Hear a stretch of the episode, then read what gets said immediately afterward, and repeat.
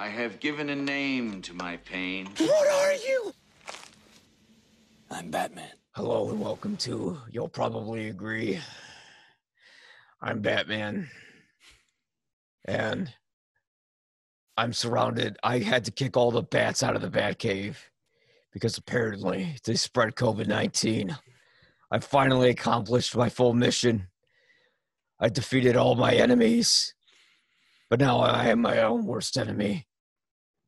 And I knew that if I killed, I would be I would go to a place I could never return from.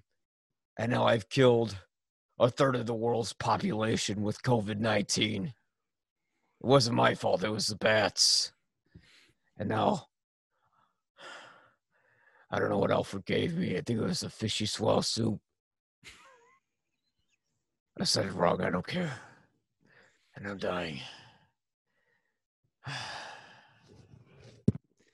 Well, Hello, Mr. everyone, and welcome to You'll Probably Agree.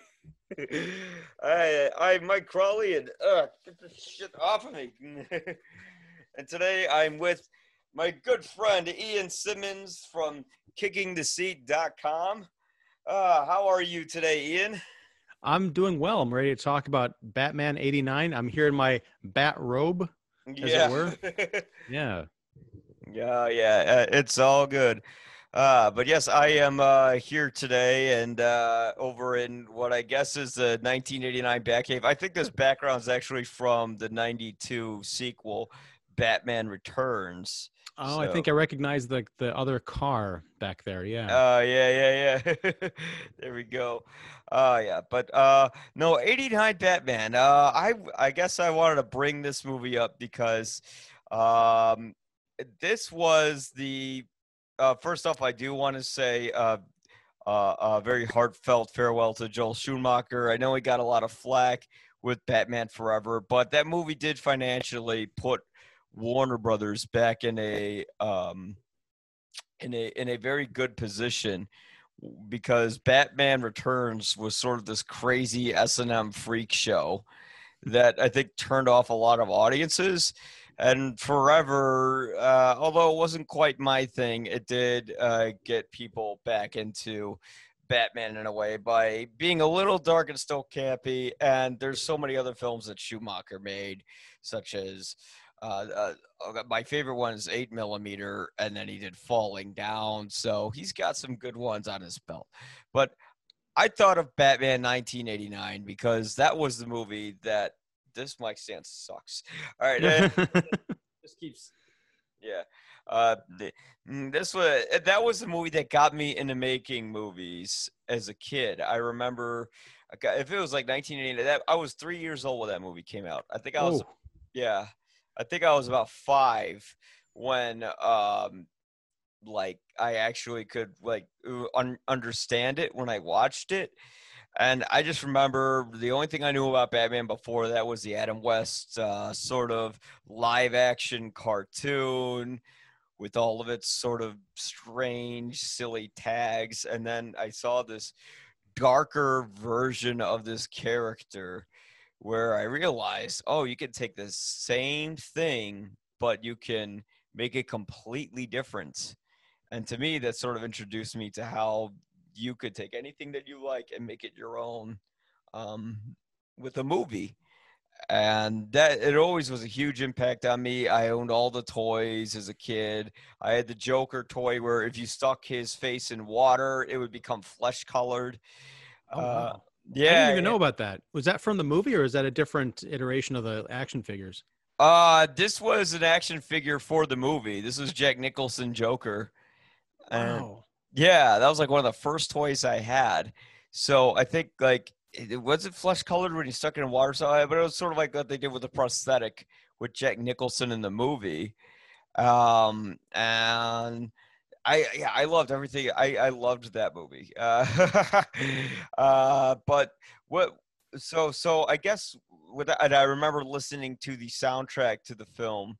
Uh, I had it on a little cassette tape, right? And you know it would have Danny Elfman's score, and I close my eyes and imagine the Phantom of the Opera for some reason with that score. And oddly enough, I found out years later that when they're going up to the steps of the cathedral, that was Jack Nicholson's idea and Jon Peters' idea because they went to go see that very play that night.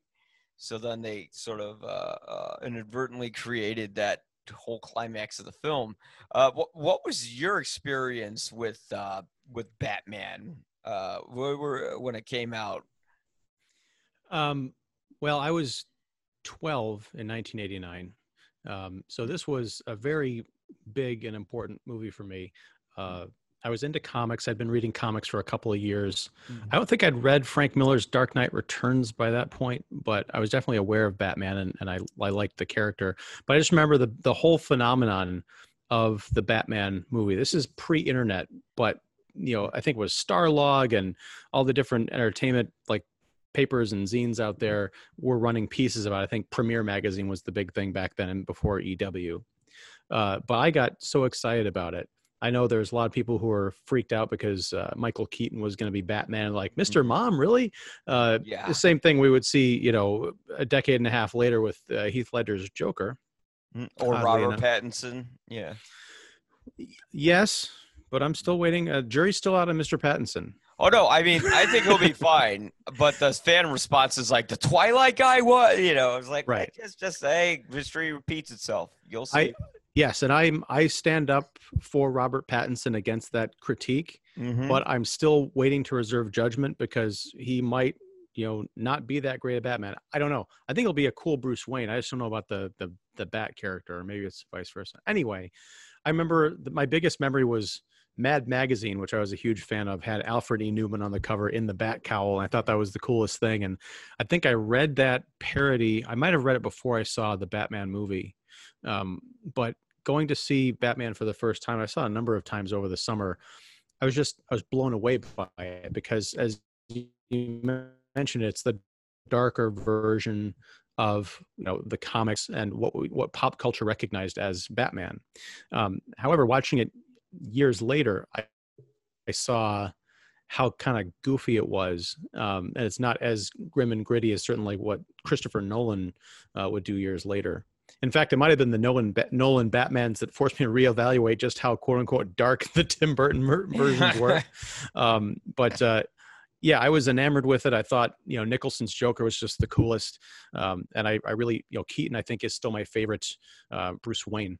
Um, and even to a certain extent, my favorite Batman. Like, I think if they had had the articulated cowl that they had in the the Nolan Batman movies instead of that stiff, like, single neck piece that Keaton had, it would have yeah. been just about perfect. Because there's only one shot where that really works in the film, and that's where it's the shot in the trailer where the Joker's laughing and then Keaton turns around and it's just like this giant, like full body twist with that scowl on his face and the zoom in. Um, yeah. That that really works, but otherwise, when he's fighting people, it's just so like uh, I I feel like that version of Batman would have been dead within like three attacks because there's no nuance to his movements. That um, version um, of anyone would have been dead. Yeah. Yeah. Uh, so yeah, it's uh, it was a really cool movie. I saw it a number of times. Um, it was one of the first VHS tapes that I owned, and I was totally tripped out by the fact they had a, a cool Diet Pepsi commercial on, playing yeah. before the movie. Uh, yeah, there's yeah. not much I can say about the the fan reaction from my point of view because again i was 12 it was like an adult kind of comic book movie and it really opened the floodgates for people taking comic book properties uh, seriously even though they didn't quite know what to do with them for the next decade and a half uh, it still was nice to see someone treating the material as like like every headline about the batman movie would either open with or somewhere in the body of the text would be some variation of comics aren't for kids anymore i'm like well, yeah, I know, but it's good that other people are finally catching on. Yeah, exactly. It's good that other adults uh, know, and just the general populace, that you know these aren't just made for, you know, for uh, uh for little kids. Um, but it's a yeah, it's amazing. Sort of the the marketing machine behind Batman was probably one of the most brilliant marketing films ever made. Whenever anybody sees that symbol they immediately recognize what it is. And as fate would have it, I'm not sure if we're all interconnected in this world or not, but if you've ever seen Christopher Nolan's Following, his very first feature, mm-hmm. on Cobb's uh, apartment door is the bat symbol. And Never noticed you that. know? Yeah, yeah, yeah. I remember I saw that. Um, I think you know, like uh, I think maybe the first time I saw the movie or second time, I don't know when, but I saw it and I went, "Oh my god, that's the be-. and he's directing." The world is interconnected. This is so strange. Um, I and I do remember before uh, Batman Begins was announced, I thought to myself, um, you know what would make the perfect Batman movie? And I swear this isn't a lie, but eh, whatever. If people don't want to believe me, that's fine. Um, I thought to myself, what would make a perfect Batman movie is if it was about how Batman became Batman, because I've never seen an origin story, and if it was directed by Christopher Nolan and starring Christian Bale as Batman. I swear to God, I, I thought that. And then I went on, it wasn't IMDb, it was some website called movie.com. And that was exactly what was on there. And I was like, oh my God, I could have made so much money. I could have been a producer on this. So it, it's incredible how that worked out. Uh, 31 years later, how do you think Batman holds up? Well, let me confess something. Um, unlike most podcasts that I appear on and, and host, Yeah. uh, I did not go back and watch all of the original Batman for this Yeah. because I actually watched it, I think, two years ago, Hmm. and I'd watched it. I've watched it so many times over the last thirty years Yeah. that it's one of those things. It's like Pulp Fiction. I I can recite that from beginning to end without having a fresh memory. As Yeah. far as how well it holds up, I think I've gone through different phases where at first when I was 12, I thought it was like cool and grim and gritty. Then later I thought it was kind of goofy. Now it's that perfect balance of silliness but absolute pathos. And you know, you can really tell that Tim Burton uh, found that perfect I hate to call it a property, but the perfect property to mix his weird dark obsessions uh, with something you know, wider in pop culture. Because I can't think of anyone of that era to direct Batman that would have made any any sense. So yeah, it's it's still it's still an A plus uh, for me. Yeah, I, I really appreciate sort of the simplicity of Batman compared to other comic movies because, like, every comic movie now, you need to know about the character and their backstory and the this and the that. And and here it was just here's Batman, he's a good guy. Here's Joker, he's a bad guy. And here's how they're both similar because they're both kind of freaks. And Tim Burton has always he always kind of always had one note as a director, which is the movie about the loners, the outsiders you know batman although he's a rich guy living in the middle of gotham uh, you know his, parents are dead and he always has this darker side to him where he's going around fighting crime and there's that loner aspect to him uh, with the joker he's this guy who was a well-known criminal got burnt in a vat of acid was physically seen as a freak and used that to his advantage to spread terror to everybody else and of course he really emphasized the loner uh, sort of messaging with his sequel which went way over the top and just turned into some like weird sex film uh, essentially uh, You, you say that disapprovingly. well, it it was it was a lot. eh, That I saw Bat like I like Batman Returns for how different and and and I guess you could say artistically bold it is. Uh, but I like Batman because the studio was able to hold Tim Burton back a bit, you know, from doing all this crazy weird stuff with it.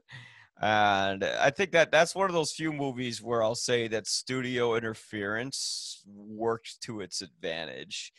And yeah, Batman is the perfect mix of silly camp with dark and moody. It's not too dark, you know, as some would have it. Like, if you want to look at something that's too dark, you could look at Batman versus Superman. The title itself sounds goofy, you know, but Batman versus Superman, you have like people reaching out to Superman like he's Jesus, you know, all touching him when he's in the middle of who knows where where it is. I don't want to say where it is because it sounds racist. Some Mexican country. Um, that didn't sound racist at all. yeah. By not sounding racist, I sounded more racist. Some Mexican country. Yes, swing and a miss. Um, oh, the Batman taco burrito. All right. Uh, well, they did have the Batman uh, Taco Bell tie-in. I remember I have I still have the cups. oh shit! Really? I don't remember if I if they did it for the first one. I know for Batman Returns, I definitely have uh, some of those. Yeah, with with Catwoman on them, of course, because I was obsessed. Ah, I was 15 when Batman Returns came out, and I was all about Michelle Pfeiffer. just a little fifteen-year-old boner for Michelle Pfeiffer. Yeah. What do you mean little? Anyway, I still am. All right, but anyways, uh, yeah, it, it was. Um, yeah, that was ah, God. I just McDonald's advertising with Batman Returns, and as I showed you, I had the little Batman toys. They're like, "What's that black stuff coming out of the penguin's mouth?" The- You know, like parents are coming, like little kids are coming out of the theater crying, and I didn't notice how dark it was, but I remember I left the theater, and my mom was like, "What the hell was that?" You know, but yeah, yeah, it wasn't until watching it years later and talking to you about Batman Returns, I think I really appreciated it. But again, that's more from an adult, like really weird perspective. It doesn't work as like a teenager's comic book movie, really, because there's so much yeah, adult pathos going on in it. But you know, the the original, it you know, it, it was a monster it hit, so everyone kind of responded to it, even beyond the fascination of opening weekend or two. People were going back to, you know, to soak it all up.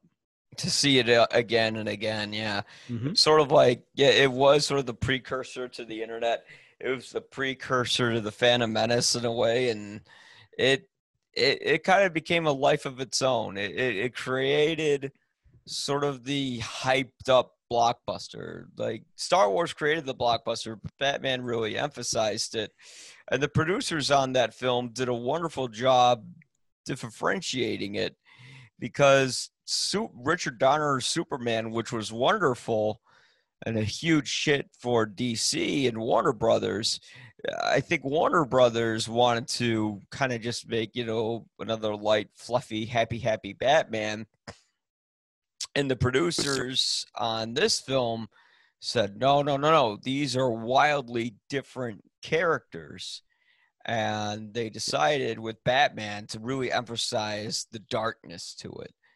And there was that initial fear when, you know, Michael Keaton was announced that, oh no, we're going back to Adam West and all that. And that's when they created, I think, to uh, kill down a lot of the fans' hype, that uh, minute and a half trailer to the movie. Um, and immediately when that trailer came out, people would be going to the to the Cineplex just to see the trailer, and then they leave before the actual movie started and they would even sell VHSs of that trailer at like comic book conventions for these astronomically high prices. And people would be going uh, by bus signs and ripping off the bat logo for buses. It was everywhere.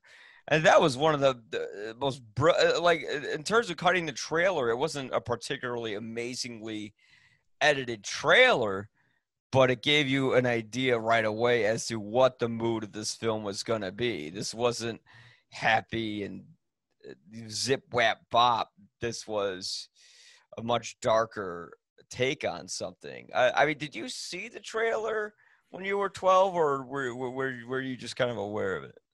No, I'm I'm pretty sure I no I, I definitely did, but help me out with this one. My recollection of it is that it did not have any score to it. It was just the dialogue and the sort of the, the sound effects. Mm-hmm. And that really stood out to me, especially thinking about it now. It's crazy because Danny Elfman had such an iconic score. And then of course there were the the kind of Prince songs that you see associated with it. But to really strip everything out, it just makes it really weird. I- It feels like it somehow uh, if you're trying to sell this as the grim and gritty version of Batman, it really helps because it even takes out that pretext of like, oh, here's a here's a summer blockbuster fun movie. No, this is just a bunch of messed up people running around like screaming and laughing at each other and blowing shit up. But yeah, I definitely I, I love that that trailer, and especially what I was talking about earlier, that scene where Keaton flips or you know turns around because he hears the Joker behind him or whatever. yeah. That that turnaround and that zoom in on his face, that kind of like oh shit moment is just that's an iconic you know five seconds of cinema that I'll always remember. Yeah, yeah. You know, uh, they did put in Elfman's uh, score in the trailer, but it wasn't until the very, very end of it Okay. they put in sort of like the final little beat of uh, Batman's theme. Um, but yeah, mostly the trailer was sound effects. And yeah, I do know what's uh scene you're talking where he turns around, you hear the Joker's laugh, Mhm. and yeah, the camera pushes it in, and you're like, oh, this is a dark Batman. And there's even the the scene where he grabs the thug from the beginning of the film, pulls him up to his face. He goes, "What are you?" He goes, "I'm Batman." You're like, oh, Michael Keaton actually is believable as this. Like this is and and by God, this is the real Batman. And I have to say, Michael Keaton, in my opinion, is the best Batman and the best Bruce Wayne. Um, because Keaton, when when when they were f- filming that movie, they were trying to figure out. mm, Keaton was he thought it would be pretty obvious that uh, to anyone that that that that Bruce Wayne is Batman. So how would he hide that? So he decided to play his voice at a lower octave to sort of mask it. And now everyone who's played Batman has done that. I mean, with the exception of Kevin Conroy, who kind of just plays him at a regular sort of tone of voice. The only difference is when uh, he's Bruce Wayne, he's more up and oh, hey, how are you? And Batman, you know, he's a little more down. But it's like the same exact voice. But as a cartoon, you get away with that. But everything live action was copied from what Keaton did. And Michael Keaton didn't have to hit a gym and gain 40 pounds of muscle and all that. All he had to do was just kind of be believable as this person who would be this rich billionaire, but you could always tell there's something off with him. And Michael Keaton kind of has that natural thing where he's tilting his head around all the time and kind of looks like he doesn't know where he is or what, you know, like he's sort of somewhere else mentally. And that kind of fits with him as Batman because you could just look into his eyes, which is how Keaton sort of cast him was because of his eyes. And you could just tell through those eyes, like Christ, even his his eyebrows are shaped like a bat. You know, if you think about it, that they really are. Look at honest trailers; it's true uh, that that this guy would. I'll have to I'll have to look at that. yeah. Like this guy would be would would would go out in the middle of the night and well in that version murder a bunch of bad guys. Now I guess that's one thing with Batman that I guess people took issue with was that he killed bad guys back then. Uh I didn't have a problem with it. I think it was the 1980s. People didn't, didn't really have much of an issue. I realized recently that Tim Burton is actually dyslexic, so he can't read, which explains a lot of his movies. Hmm. And yeah, I guess I guess that's why he couldn't read a lot of the Batman comics. He just kind of saw the pictures. But that's maybe why he didn't understand the whole no uh, the no killing code. Well, I mean, uh, that's the as far as killing, I don't. And again, I'm sorry, it's been a while since I, a little while since I watched it. I don't recall him actually straight up murdering criminals. He does things like he'll send the Batmobile into the Axis chemical plant where it drops the bombs and then rolls away. So he's blown people up.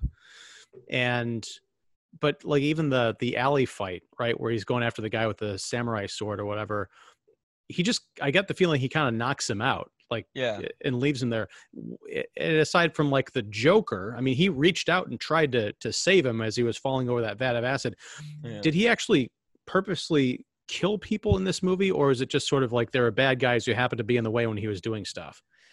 Well, I think Batman would have gone out of his way to not kill people. But yeah, the chemical plant, he did just blow them up into smithereens. And then there's the guy he fought in the clock tower where he puts his like hands or his his legs over the guy's head and he tosses him to his doom. Yeah, Yeah. there there is that. I just, I guess. uh Hmm. Hang on one would- second.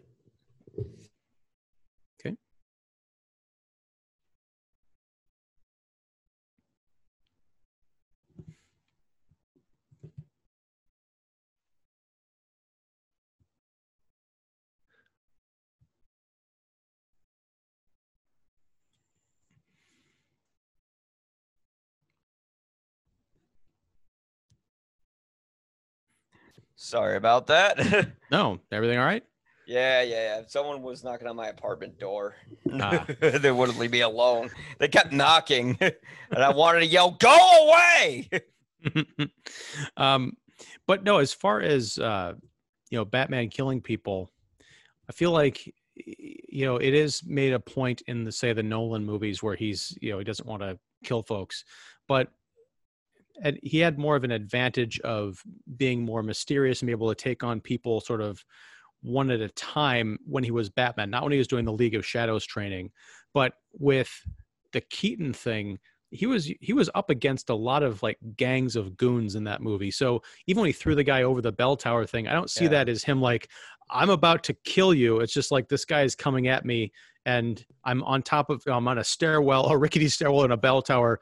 Either he's going over or I am. So it's Yeah, I just yeah. see it more of more of deep defensive than offensive in a lot of those cases. That's true. That's true. Uh, I do wonder though. Uh, with the sequel though, is kind of he he does just straight up murder people. Like he sets a guy on fire with the uh with the, with the tail end of the Batmobile. And then he smiles before he punches a guy over a bridge and blows him up with explosives. Because it was cool. No. Um Yeah, exactly. Well, I think that's what Tim Burton thought. Yeah. Yeah, I, that's the thing is reading uh, the comics. That was never something that I really keyed into about how Batman is like the moral villain who's got a thing about killing people, because I saw him do it. You know, it, it would happen uh, in the comics. Now, mostly I was reading alternative stuff like The Dark Knight Returns or The Killing Joke, um, where he was is a much darker take on the character. But that was never a deal breaker for me. I'm like, you know, you can leave the Boy Scout stuff to Superman. Yes. uh, but yeah, I, I mean, I think that's how they differentiated it too. Like, Batman isn't a Boy Scout. He'll he'll kill you. And again, this wasn't meant to be completely 100% comic book accurate, you know. Mhm. And my introduction to Batman was through the cinema, Yeah, not through the comics. You know, the the, the cinema was uh, the, the, the, that that was sort of I didn't really care to read the comics that much to be honest. Like they had the animated series and all that, but I'm like, no, I just like I just like the Tim Burton Batman. Like that's all I wanted to see. So it's uh, I guess it's different depending on the people on how they saw that character. Yeah. Have you ever read The Killing Joke?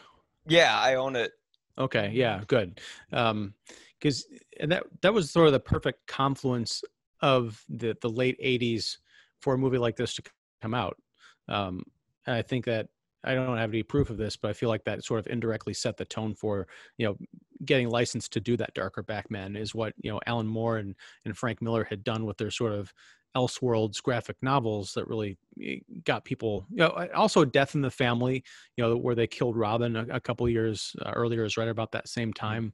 Um, so yeah, Batman just he was he had blood all over him. In fact, I'm almost surprised that the version we got right out of the gate was as tame as it was. Hmm.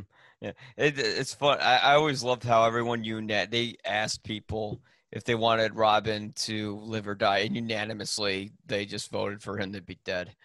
You know, it's, I still get flashes of. Uh, ha- I, have you read Death in the Family? I, I keep asking these questions. I just don't aware. I'm aware of it. I know that there's an explosion inside of a warehouse where they, uh, uh, the Joker had Robin in there, and then they uh, asked everybody if he was alive or dead, and then you find out that everyone voted that he died in that explosion, and like the the the first graphic is Batman holding Robin up, dead in his arms. Yeah, and leading up to that, I mean, it's it's a really great story, and it's it's it's pretty twisted. But uh, Robin did die in that explosion, but the Joker beat him practically to death. Yeah, I do that. remember that. Yeah, It's an iconic series of panels. I don't remember if it's the whole page or if it's just like a row of pages or panels, but you see him just with this crowbar going up, down, up, down. It's like an animatic just beating the shit out of Robin. And you don't really see his body. You just see the Joker and the blood kind of like gra- gradually getting more and more. Uh, it's horrifying. And I think about that image probably more than I should. I don't know why. I think maybe it scarred you in some way. I don't know. Probably. Oh, yeah, yeah. Um, but the, the the way uh 89 aged though, uh, do you do you think um would you be open? I guess I should ask uh, to Michael Keaton because there's rumors of him returning as Batman in this Flash universe thing. But w- would you be okay if Michael Keaton returned one more time as Batman and let's say like a Tim Burton sequel, like a one off to the end of a trilogy that never was? I don't need to see it. I mean, as much as I like uh, the Keaton Batman, we are talking about 31 years ago. I don't know how Yeah. old he was when he made this. I, I peg him at about 35 or so, which is one of the things I liked about his Bruce Wayne is that unlike Christian Bale or even Val Kilmer, this is a Batman who's been around for a while and he's an adult. You know, Yeah. that might be why he's so kind of freewheeling with things. He's like, moral codes are for newbies. Yeah. um, I've done this shit for a while. They keep coming back. right. if I don't take him out now, he's going to kill you know a busload of nuns, and then I have to deal with him again. But- Uh, as far as that, I mean, so I don't know how old Michael Keaton is now. He's probably in his 60s, maybe even if his, maybe pushing 70. yeah, he's 69, I think. Yeah. Perfect. Um, now I'm thinking about that Michelle Pfeiffer again. Uh, Anyway. If it's if we saw him in a Flash Elseworlds movie or in a new iteration of Batman, it would likely be it's not going to be him in the full costume.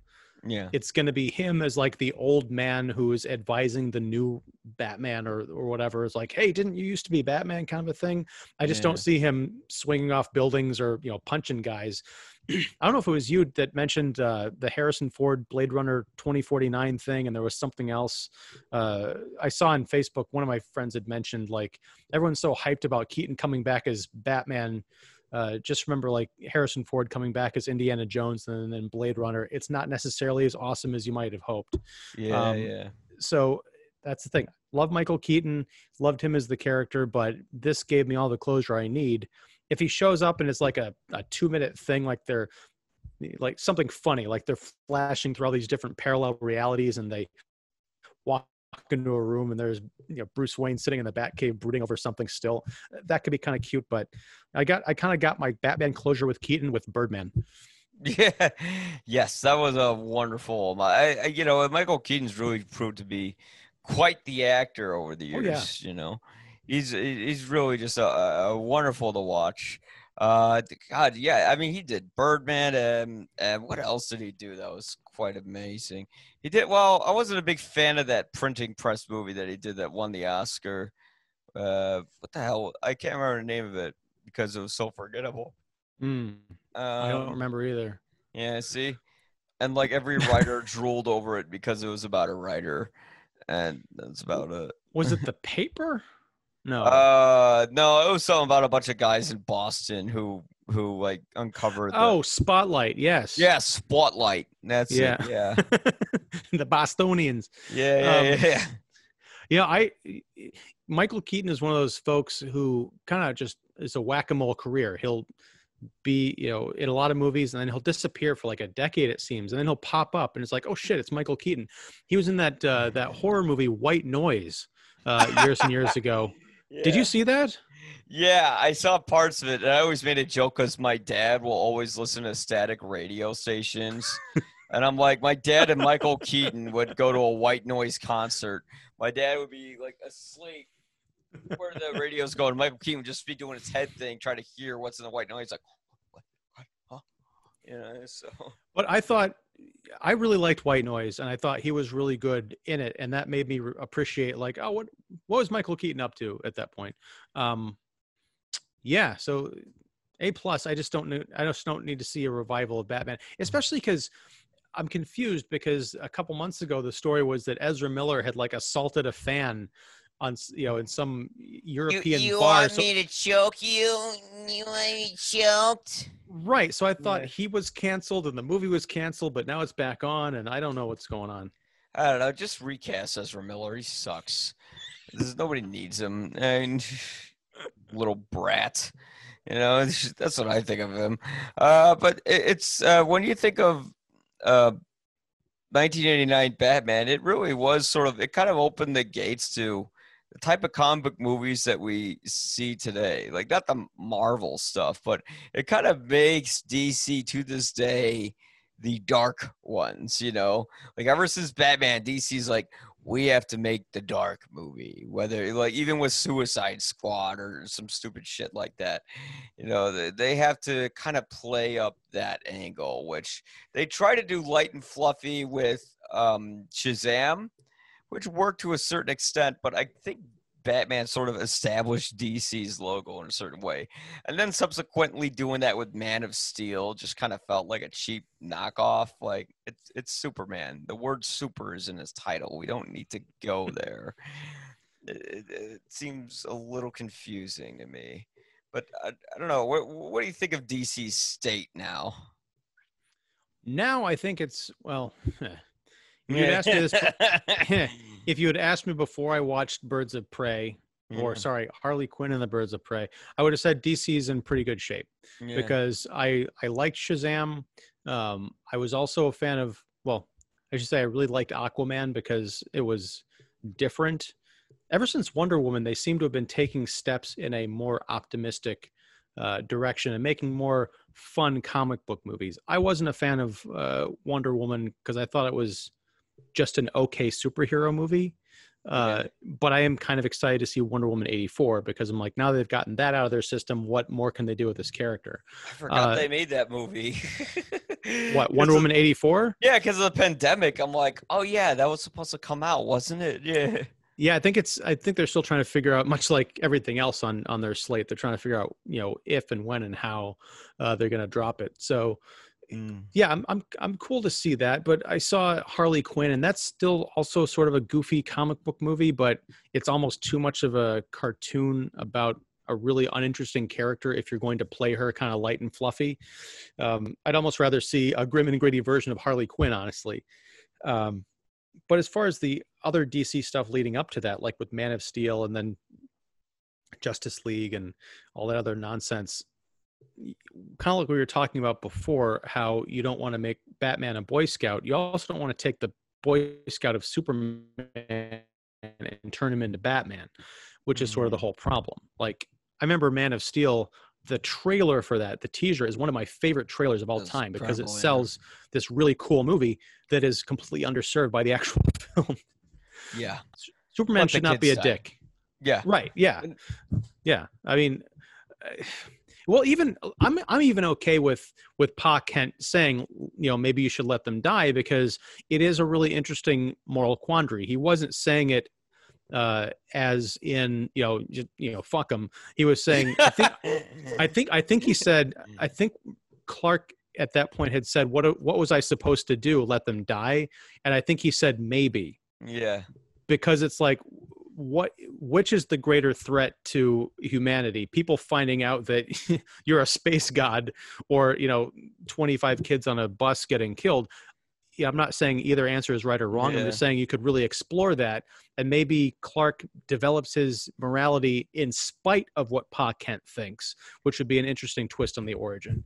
Um, th- so many possibilities in that movie but they turned him into the superman 3 version of superman which is supposed Yeah. to be the offbeat like oh this is really wrong version of superman versus the guy that you would go to the movies to root for Are, are you referring to when Superman was drunk in a bar yeah and using peanuts as like a weapon? He's like, "What are you looking at?"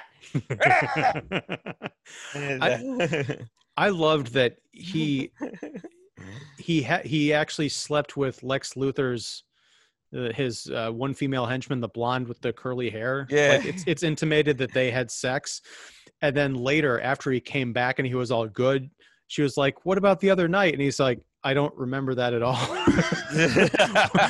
or or it was, or it was maybe it was something like that wasn't me or something like that. That's just that's twisted. Yeah, Superman is full of shit. At least Batman knows that he's dark. At least Batman knows that he does some bullshit. And you know what? Anyone can beat Superman.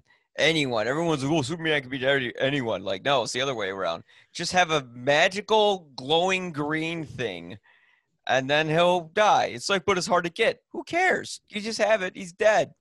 Anyone can beat him. A drunk homeless guy could beat him. He could just like fucking throw a bottle of it at him. Well, yeah, but you could also say the same thing with Batman. If you get Lex Luthor with a nuclear weapon, you just shoot it at Wayne Manor, and okay, but a nuclear weapon's harder to launch than to hold a little piece of kryptonite and be like, ah, got you. I, I can see where you're coming from. yeah, yeah. Damn it. yeah, I, I mean, a nuclear weapon takes a lot of effort to launch. you know, yeah. Yeah, uh, w- when the theaters come back, do you think we could have another huge blockbuster release like Batman again? Eventually, sure. Well, potentially, because that's a whole other. That's like a six-hour show right there. Because Yeah. like, if the theaters come back, how long will it take them to get to their full capacity? Where there'll be enough interest and people going in large enough numbers that the theaters will be given a chance to get back to the full capacity, or if it's like, hey, we're open, but no one's showing up because they're so scared. It's costing Yeah. us all this money to keep the lights on and popping popcorn. We got to shut down. Mm, Um, the other thing is, if they do come back and there's enough demand for people to see it in a theater, the movies are probably going to have to become shorter unless theaters start doing round the clock screenings like they did for Avengers Endgame, where it's like, yeah, we've got a 3:30 a.m. screening because you're not going to have, you know, for uh, movies that are kind of wannabe blockbusters, like not the proven quantities. Like there's a new comic book property, and they're like, this could be the next big thing, or it become the next Bloodshot. They're if they're still two and a half hours long, you're not going to have a theater saying, yeah, we'll have round the clock screenings to accommodate the fact that our audiences are now at 50% or 25% capacity to make up the revenue that they would have had if it had been 100%. Yeah. If any of that makes sense. I think absolutely it does. I think when I, I I'd say give it two or three years, we could have that again, because I think the theaters will rebuild themselves into different type of theaters, and Batman would be one of those big blockbuster movies that you can only see in theaters for a limited time. So I think it's possible to get there, but it's not going to be anytime soon. Uh, in terms of blockbusters today, yeah, I don't know what's going to happen with those. I guess Christopher Nolan's willing to murder a bunch of people just so they could see his movie. Mm, But it's it's weird. Well, it's not. It's not so much. That's the thing is, it's not so much murder. It's it's more of just an attitude. Like if Warner Brothers is going to let him put it out, Yeah. because I mean he's got some say, but it's ultimately the studio that decides. Yeah, I don't know if that's out. his decision. I don't know if the press is saying Christopher Nolan wants his film to come out. Omar, I was like, is it really Christopher Nolan or is it Warner Brothers? Right, and on top of that, Warner's has well, I know with Harley Quinn they did a thing where because that came out just before the pandemic theatrically, and then it was within a month I think that it was out on VOD. So I would be surprised if Warner's didn't try and pull something like a day of release VOD or very fast follow with that, so that if Mhm. you're wanting to go out and see it in a theater, you can, or if you want to watch it at home, you can. It'll be 20 bucks like everything else. But as far as murdering people, it's all choice, right?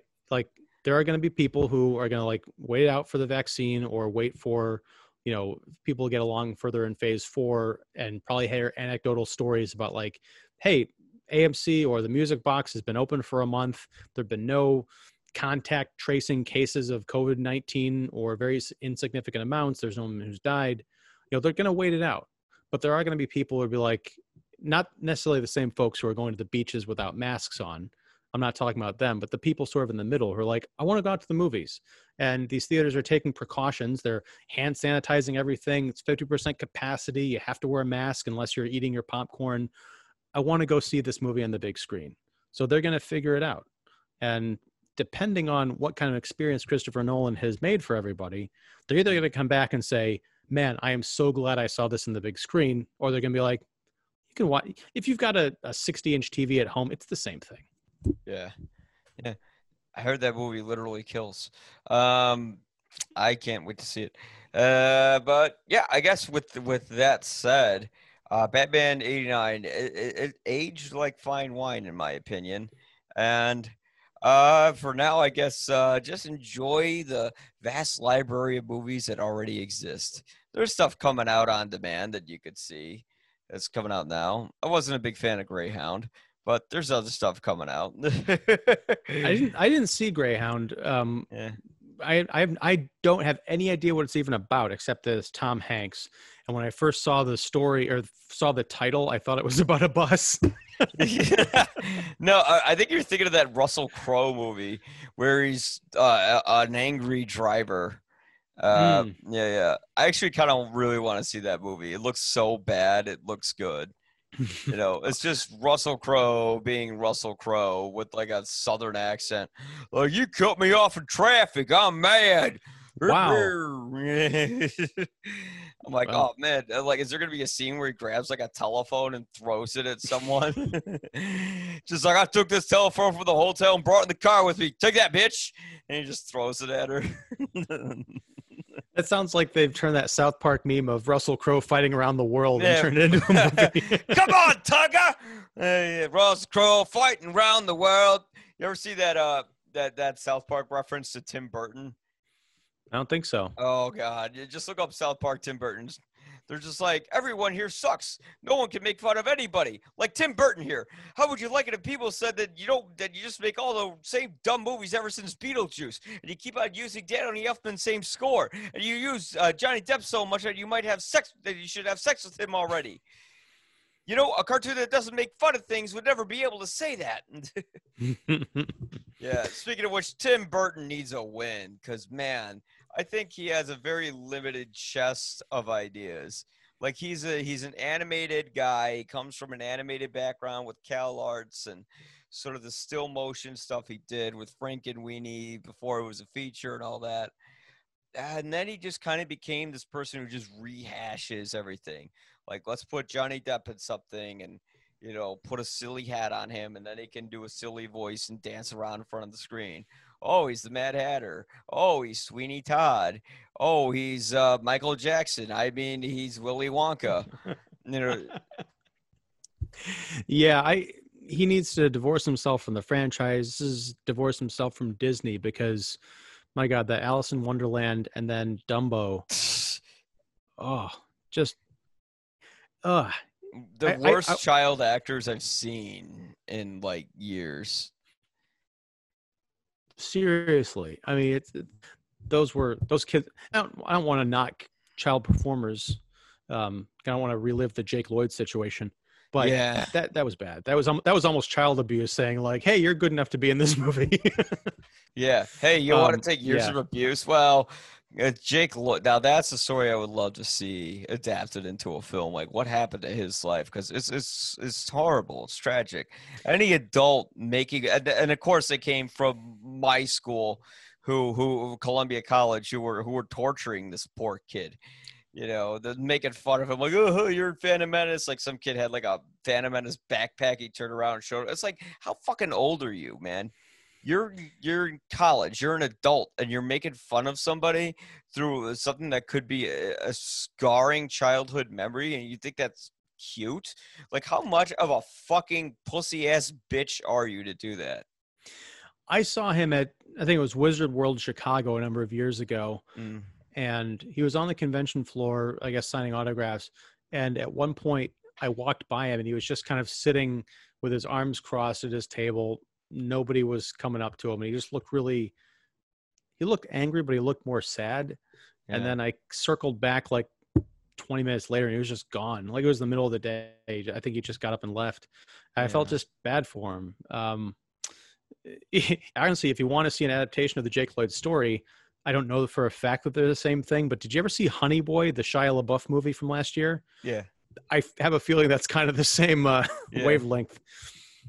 Yeah a little bit. I don't know if his uh, dad was like a circus performing clown or whatever and he lived in a motel but yeah. But you don't know that that's not the case. his mom was his agent uh actually who basically like pushed to get him in that movie and like he struck her and then ran off in a car and you know got that high speed chase with the cops and then of course every jerk on the internet wrote no this is pod racing like wow fuck you I'm sorry to say it, but that's the first thing that popped in my head when you were saying. I know. I know it was. I mean, that was the first thing that popped in everyone's head. It's terrible. Just imagine that. It's like, ah, you punched your mom and got a high speed chase, but hey, that Star Wars reference. Yeah. Ugh. Yeah, so bad. Yeah. on Um, that note, no, no. But- we, we were talking about Batman a few years ago uh, when this podcast started. No, if you want to talk about someone who had a a traumatic, I know, but you know me, I have ADD, and somehow miraculously I'm pressed now. Uh, congratulations, by the way. Have, yeah, you, yeah, have you talked about this on air? I've missed it. yeah. We we, we have. I, I I basically just stripped naked and been like, ah, finally pressed. Ah! No, I'm just kidding. I didn't do that. Just got full on obnoxious and just start name dropping people left and right. That's what you do. Yeah. no, uh, no. Uh, but speaking of someone who has a traumatic childhood background, Jake Lloyd is to become the next Batman. Except he wouldn't fight criminals; he just fight like people who bullied him and just murder him. Um, That'd be cool, especially if those people actually coincidentally were criminals. yeah, yeah, exactly. It's like, why are you killing? I'm not a criminal. I have an excuse now. Fuck you. Eh, but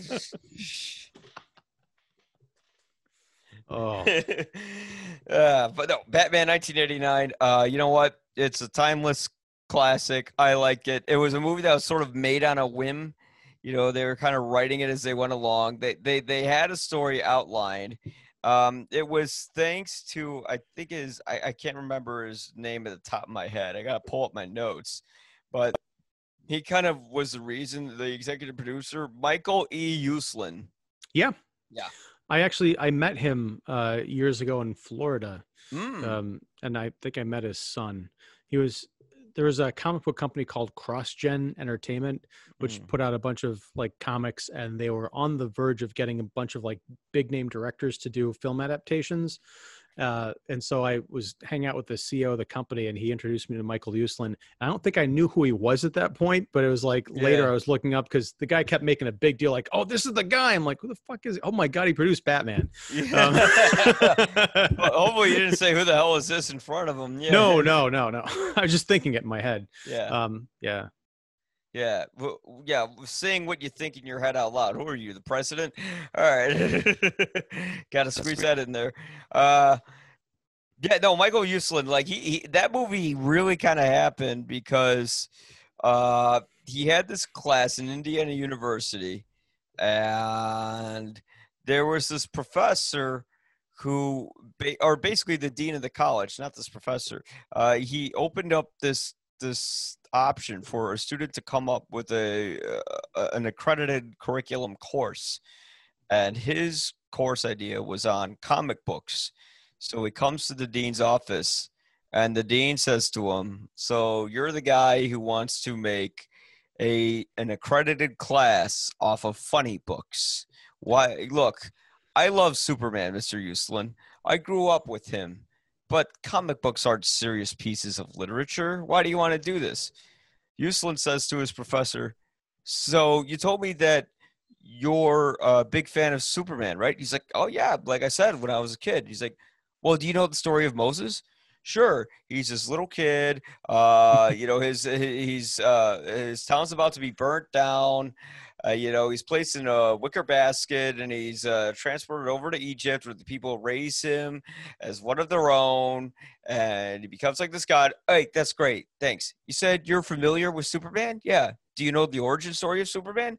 Sure. Uh, his planet Krypton. Uh, his mother and father are these two scientists. His planet's about to be blown up. He winds up on Earth, where a couple from Kansas raises him and makes him one of their own. And then he stops and he goes, "Your course is accredited." Yeah. yeah, I I think I'd heard a version of that story, but not certainly the way that you've told it. It's very good. Um, but yeah, that's the thing is the the mid 80s, especially mid to late 80s, was a great time for comics. Um, I don't know if you've ever read Art Spiegelman's Maus. Mm-mm. It won the Pulitzer. Um, there's actually two volumes of it, and it is a a story about the Holocaust.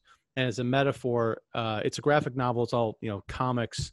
These great black and white illustrations of the cats are Nazis and the mice are the Jews, um, and they have some different animal allegories. But it's the story of uh, this survivor telling his, I think it was his son, his son was wanting to do a comic about the Holocaust, so he talked to his father, and it's this beautiful, several hundred Wow. page story.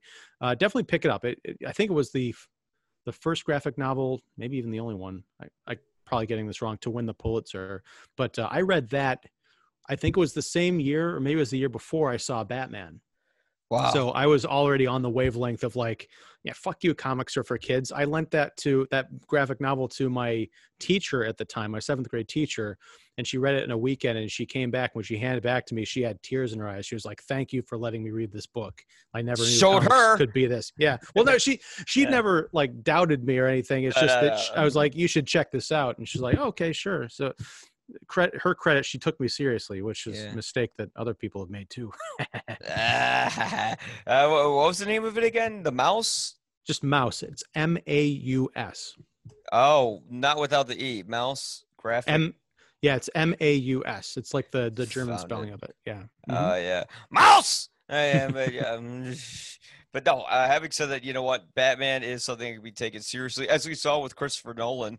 I mean, he really made a very, you know, Batman Begins was a great origin story.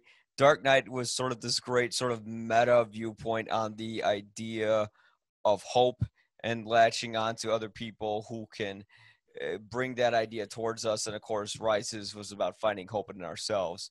So you see, and Nolan's a, a brilliant, brilliant filmmaker to adapt that. And hopefully one day we can get another. Hopefully this new Batman will be amazing. I'm waiting for uh, a, a new comic book sort of adaptation that can break ground. I think uh, the television version of Watchmen was phenomenal.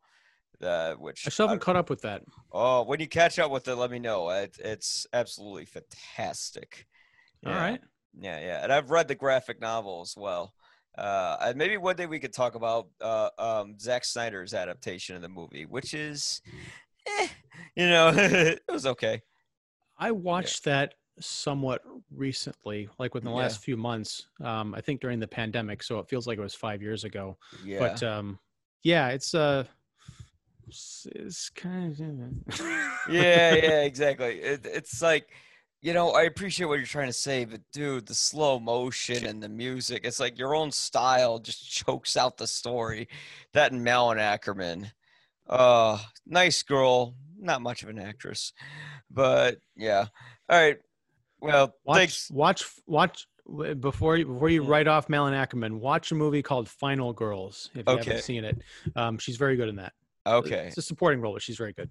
Okay. I'm gonna guess this sort of plays to her, to her, uh, to her style in a way. Kind of. Yeah. Uh, yeah, yeah, yeah, yeah. okay. Well, I certainly uh, shall check that out.